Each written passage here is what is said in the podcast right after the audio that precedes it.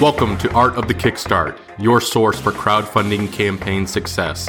I'm your host, Roy Morjan, president of Inventus Partners, the top full-service, turnkey product development and crowdfunding marketing agency in the world. We have helped startups raise over $100 million for our clients since 2010. Each week, I'll interview a crowdfunding success story, an inspirational entrepreneur, or a business expert in order to help you take your startup to the next level with crowdfunding. Art of the Kickstart is honored to be sponsored by BackerKit and the Gadget Flow. BackerKit makes software that crowdfunding project creators use to survey backers, organize data, and manage orders for fulfillment by automating your operations and helping you print and ship faster. The Gadget Flow is a product discovery platform that helps you discover, save, and buy awesome products. It is the ultimate buyer's guide for luxury gadgets and creative gifts. Now let's get on with the show. Welcome to another edition of Art of the Kickstart. Today I am joined with Colin McIntosh, founder and CEO of Sheets and Giggles. Colin, thanks so much for joining us today. Yeah, happy to be here. Thanks for having me. So I love the name of your company. I think being from the North, it's something, you know, that a lot of people say up there, but I love the idea of it and the product that you've created, making these insanely soft bed sheets.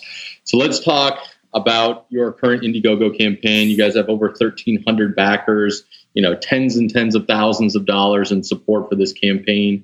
Where does this idea come from? What inspired you to create Sheets and Giggles? Well, it's interesting because obviously the sustainability aspect of it is important to me personally. My last company before I decided to become my own founder was an IoT company. Basically, I learned a lot there, did a ton of work with retailers. I mean, we were in pretty much every major U.S. retailer you can name.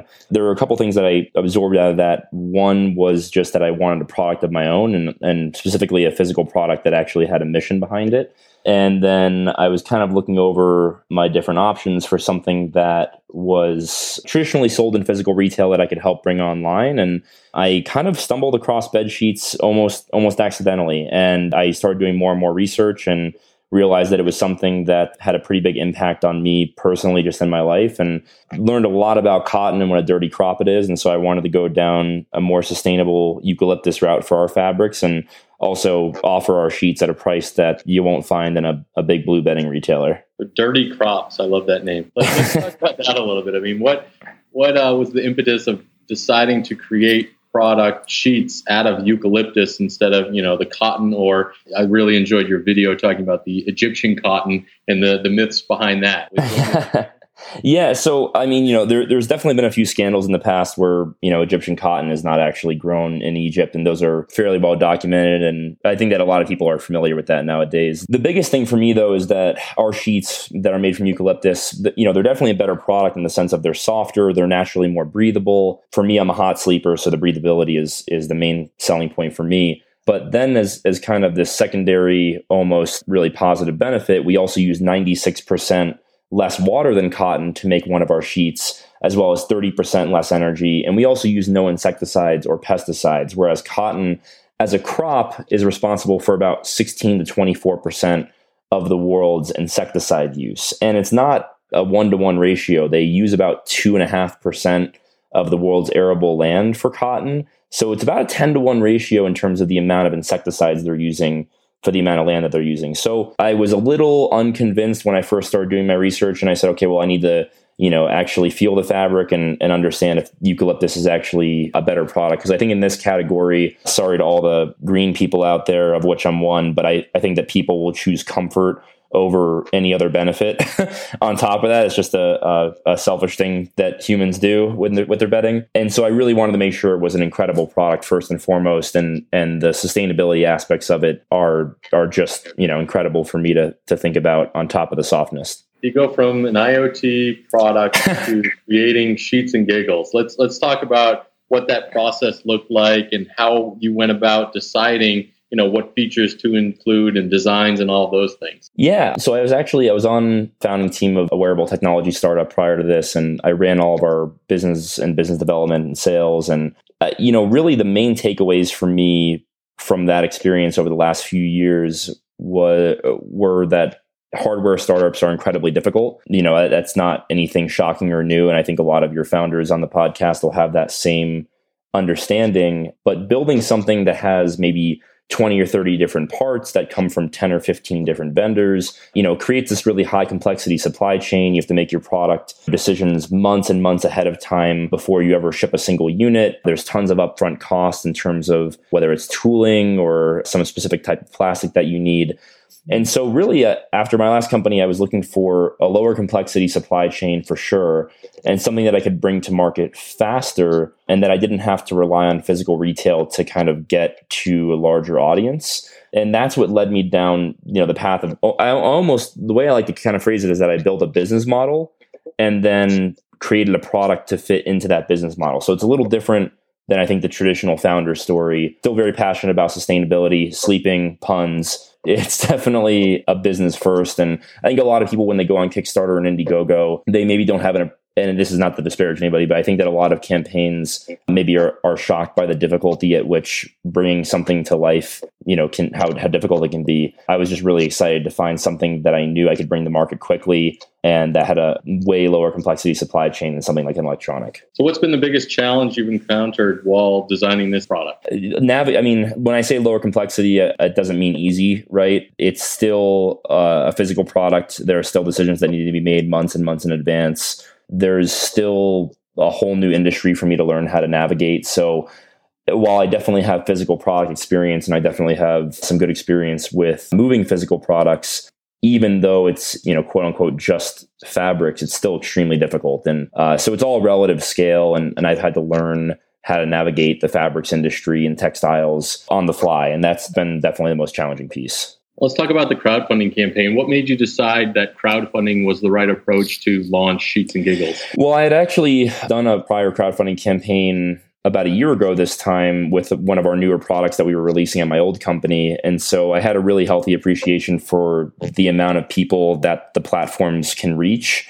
You know, you can do a self-starter on your own website, right? But you're not going to have any baked-in audience where one sale or one backer begets more because of the visibility and discoverability of that platform. So really, I knew I was going to do an Indiegogo, I think, because that was the platform we used last time. So I had some familiarity with it. And I knew all the things that I wish I could have done last time. And it's definitely true what they say, which is your second campaign is a lot easier than the first in the sense of you know a little bit more about do's and don'ts, but there are still a ton of things this time that I wish I had done differently. So we always talk about, you know, preparation for crowdfunding campaigns.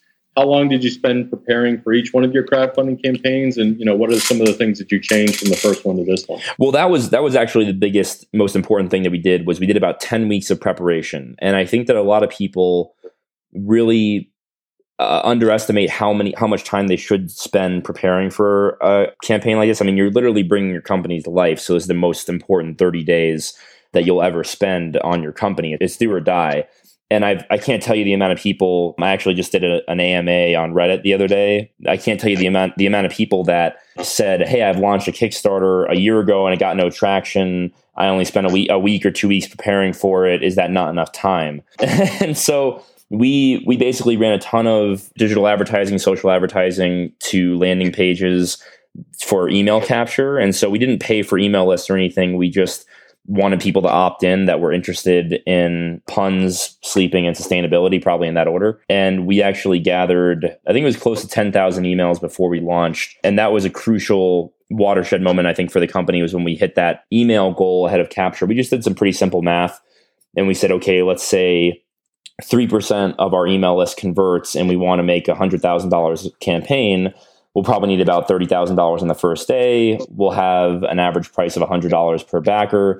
So that means that we need 300 backers on our first day, 3% conversion rate. You know, you're looking at about 10,000 emails that we need to gather in order to be successful. So it was really simple math. I think that every founder should do that and find their email number that they need before they launch of qualified leads. And sure enough, we had a $44,000 first day. And now we're sitting at, after 21 days, we're sitting about 157,000. So really, really happy with the preparation that we did. So what was the conversion rate on that email list when you guys launched and did 44K on it?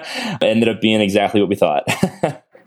Nice. Yeah. So you guys have a very distinct and unique voice, should we say, on your Indiegogo campaign surrounding your brand. You know, how did you go about conceptualizing it, developing it, and utilizing it in your marketing? Yes, that's a great question. I think one of the most important things we ever did was I sat down when I incorporated the company back in October of 2017, 7-8 months now, which is crazy to think. And I did a brand identity map first and foremost. And that was something that I don't think a lot of people have done for their companies, which everybody should do. It really guides the entire marketing voice for the lifetime of the company. And we decided, all right, here are our brand archetypes. Here's what we're going to do. And on a higher level, if you look at the entire betting industry, it is so insanely boring. I mean, everybody, it bores me to tears, honestly. Like, it's always, you're going to love your home, you're going to love your bedroom, like your wife's going to love you again. And it's just like terrible marketing and a very, what I think is a very fun, important room for your life. It just tends to be the same. All right, here's the folded sheets on the bed. Here's now the sheets on the bed. Here's some coffee with some bread and breakfast on the bed. And it just drives me crazy. And so I wanted to do something a little fun, zig where other people were zagging. I figured there were other people like me that didn't take their bedroom so, damn seriously. It's funny, if you look at some of our competitors' Instagram pages, and I won't mention their names, but there's some, betting startups out there that are doing direct-to-consumer betting sales, all cotton, obviously, and they should be ashamed of themselves. But if you look at their Instagrams, it's literally like you can't even tell the companies apart. I actually have this great slide in my deck where I have like 9 images from 9 different companies. And I say, here's one company that's a competitor of ours. And then I'm like, oh, wait, actually, that's 9 different companies. And it's literally the exact same template of the picture. Yeah, it's unfortunate. The copycat marketers, right? Yeah, it's all, people see one thing that works and they say, okay, well, people apparently love super pretentious betting companies. So, our brand voice is definitely more of a fun, energetic brand voice. And, we're always looking for funny things to do. And they can't all be golden. Our ads, sometimes they make people laugh, sometimes they miss, but it's a volume play. So with that in mind, you guys have gotten some great press coverage, outlets like BuzzFeed and Forbes. How or what tips would you provide to other creators looking to get awesome coverage like that? Well, I think you have to hire some type of PR agency or consultant, somebody that understands what you're looking for and is willing to work with you to represent your company well. I mean, I think it goes back to just a founder maybe knowing their strengths. And I know that I'm not someone that can spend all day reaching out to PR outlets, and I don't really have the connections necessary to do so. And so I've been working with a great consultancy that's been basically directing me on what to do and who to talk to and where to send samples out to. And that's, just knowing your own strengths and weaknesses and providing leverage on the weakness side. But I also think that you have to have a product that is something that people will want to read about. I mean, sustainability is obviously topical and everybody can relate to betting and in the bedroom. So I think you also have to understand how your product will relate to somebody's readers and make sure that your pitches are very strong for something that's going to get them, actual click through and eyeballs. That's what everybody's looking for. Indeed. So what's been the biggest surprise of the Indiegogo campaign so far? I think that I was mostly shocked by how strongly people are resonating with the brand. Like I'm having a lot of fun with it. I'm replying to pretty much every email personally that we get. We respond to all of our comments on Facebook, on our ads within maybe 5 or 10 minutes. And I think I've just been shocked at how strongly people can identify with a brand that maybe they just heard of. It's actually pretty interesting to look at from like a detached level from the company. But people like honesty, they like transparency, they like genuine brands that don't give them templated emails or templated comments or, see our FAQs for more information. Like nobody likes that stuff. That's BS. Like, so I think that when you respond to people in a very human, relatable, fun way, and you're available at all hours of the day, all hours of the night, obviously not scalable, and we'll have to build out a team at some point. I think that people just respond well, and I think I've been shocked by just how fierce and loyal I've already have with some people who are promoting me nonstop and, is driving more traffic to the campaign. And it just pays off dividends if you treat people well. So you guys have, hundreds of backers on this campaign. What's the weirdest comment you've received so far? The special requests kind of drive me a little crazy, if I'm being honest. Like we've got some pretty good bundles. I mean, obviously you can't overwhelm people with 87 different options on the page because it'll just limit conversion. You want to streamline to maybe 5 or 10 options maximum. But we do get a lot of people saying, hey, I'd really love 2 sheet sets, 4 duvet covers, 18 pillowcases and half a comforter, something ridiculous. And I do think it's funny when I've gotten requests like that, and I try to accommodate as many of them as I can. And then we also, people are like, I think people just want to have their voice heard, because some people will just comment on our ads and say those, a lot of really, really great things, but they also say, like, one person recently said, terrible name for a serious product, if it's a serious product. And all we did in response was we slapped that quote on a funny image that we had, and we responded to them with it, and we were like, thanks for our new advertisement. And so now we're promoting that quote as a, you know, terrible name for a serious product. I think it's hilarious. That's fun, man. Sounds like you're having a lot of fun with the backers, and I'm sure they are as well. Oh, yeah. I mean, we, you know, whether it's the free gifts that we give people that find the Easter eggs on our page, or, you know, the emails back and forth and all the jokes. We also give away free pizza to 2 backers every single Friday. So that's been really fun, is seeing all the GIFs and videos and pictures of people eating their free pizza. You know, it's just one of those things where I wanted to start a company and treat people the way that I always wanted companies to treat me, and people are having a lot of fun with it. Hopefully they treat you well in the bedroom, right? Yeah, they can come jump in the bed with us anytime. Awesome. All right, Colin, this is going to get us into our launch round, where I'm going to rapid fire some questions at you. You good to go? Yeah, sounds fun.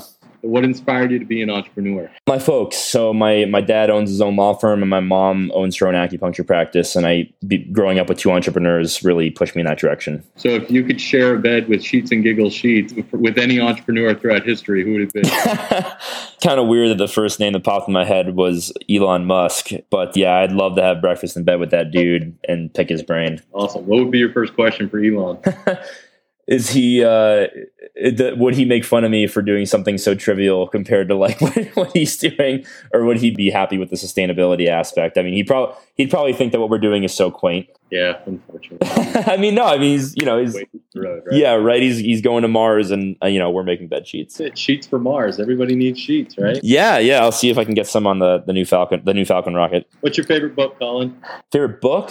I've got a few. I mean, in terms of fiction, classic would probably be Mary Shelley's Frankenstein. I don't know why that popped in my head, but that's just an all-time favorite. And then, I mean, I think everybody's read The Lean Startup, which is a fairly common answer for entrepreneurs. And then also there's one book that we use in all of our advertisements. I don't know if I can say it on air, but it's called Go the F to Sleep. And that's definitely been my favorite little Easter egg in all of our photos and videos, is that book. Great nighttime reading. Yeah, exactly. It's for parents who are pretty sick of reading bedtime stories. Indeed. All right, last question, Colin. What does the future of crowdfunding look like? I think it's probably less... If I had to predict it out, I think that there's been a lot of people that have tried and failed on these platforms. I think there's been a lot of people that have backed campaigns that have never received products. And so the platform has a lot of incredible people on it, and it has a lot of incredible entrepreneurs bringing new products to market. And I think that it needs to whittle down to just the best projects and best people, both on the